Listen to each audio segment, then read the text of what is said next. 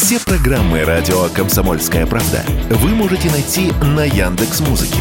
Ищите раздел вашей любимой передачи и подписывайтесь, чтобы не пропустить новый выпуск. Радио КП на Яндекс Музыке. Это удобно, просто и всегда интересно. Экономика на радио КП. Здравствуйте, дорогие радиослушатели! В эфире наш ежедневный обзор главных экономических новостей. И поскольку у нас с вами приближаются выпускные, то сегодня мы поговорим о том, как в России за год подорожала одежда для выпускников. Росстат уверяет, за год цены в России выросли на 2,3%. Может, для кого-то оно и так. Но инфляция для каждого своя. И если для среднестатистического россиянина цены выросли незначительно, то у родителей и выпускников все по-другому. За год платья, рубашки и прочая одежда для церемонии прощания со школой подорожала примерно на 11%. Это подсчитали эксперты портала Check Index, которые анализируют данные с миллиона онлайн-касс по всей России. Давайте я перечислю, что и как у нас выросло в цене. Выпускные и вечерние платья подорожали на 9% и стоят в среднем 7320 рублей. Школьные фартуки прибавили в цене 9%. Средняя стоимость 2343 рубля. Праздничные банты подорожали на 13% и теперь средний чек на покупку банта 216 рублей. Теперь перейдем к мужской одежде. Костюмы подорожали за год на 12% до 6530 рублей, а белые рубашки прибавили в цене 13% и теперь стоят в среднем 833 рубля. То есть, как видим, особенно сильно выросли цены на праздничные банты и мужские костюмы. А меньше всего, но тоже ощутимо, подорожали белые рубашки и платья.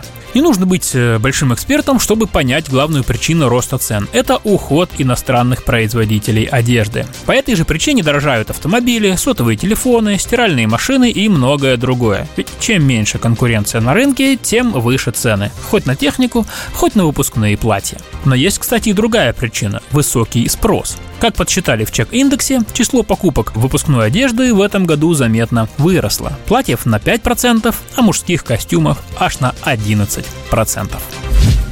И еще одна важная тема на сегодня – это пенсионеры, которые у нас все реже идут работать. Росстат опубликовал статистику по работающим пенсионерам. Оказалось, что за последние годы произошло сразу несколько изменений. Во-первых, резко упала численность работающих пенсионеров. Например, в 2016 году таковыми считались 15 миллионов человек, а сейчас всего 8 миллионов, то есть падение почти вдвое. Второе изменение – это рост трудового стажа после назначения пенсии.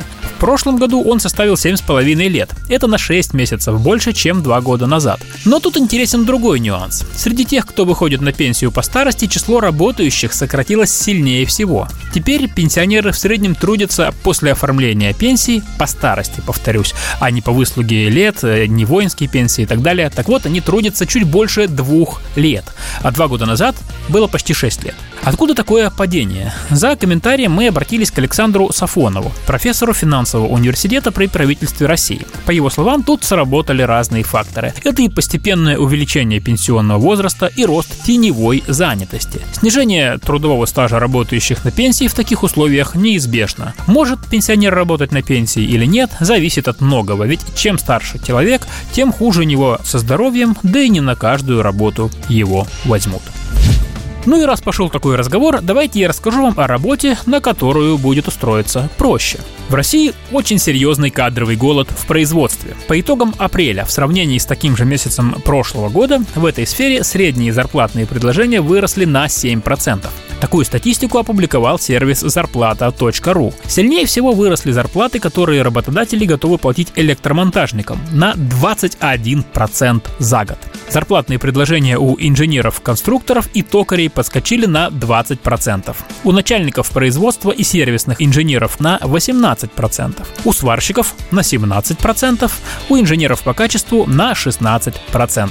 Как пояснил руководитель департамента аналитики зарплаты.ру Юрий Михеев, проблема кадрового голода в производстве длится уже не первый год. В 2020 году многие сотрудники производств переходили в другие сферы, например, в таксисты, курьеры, у которых тогда зарплаты были выше. Но сегодня зарплатные предложения по многим производственным специальностям очень достойно конкурируют с другими. И такая ситуация будет продолжаться еще не меньше года. В общем, если вам нужна работа, то вы уже знаете, где ее лучше искать. Экономика на радио КП.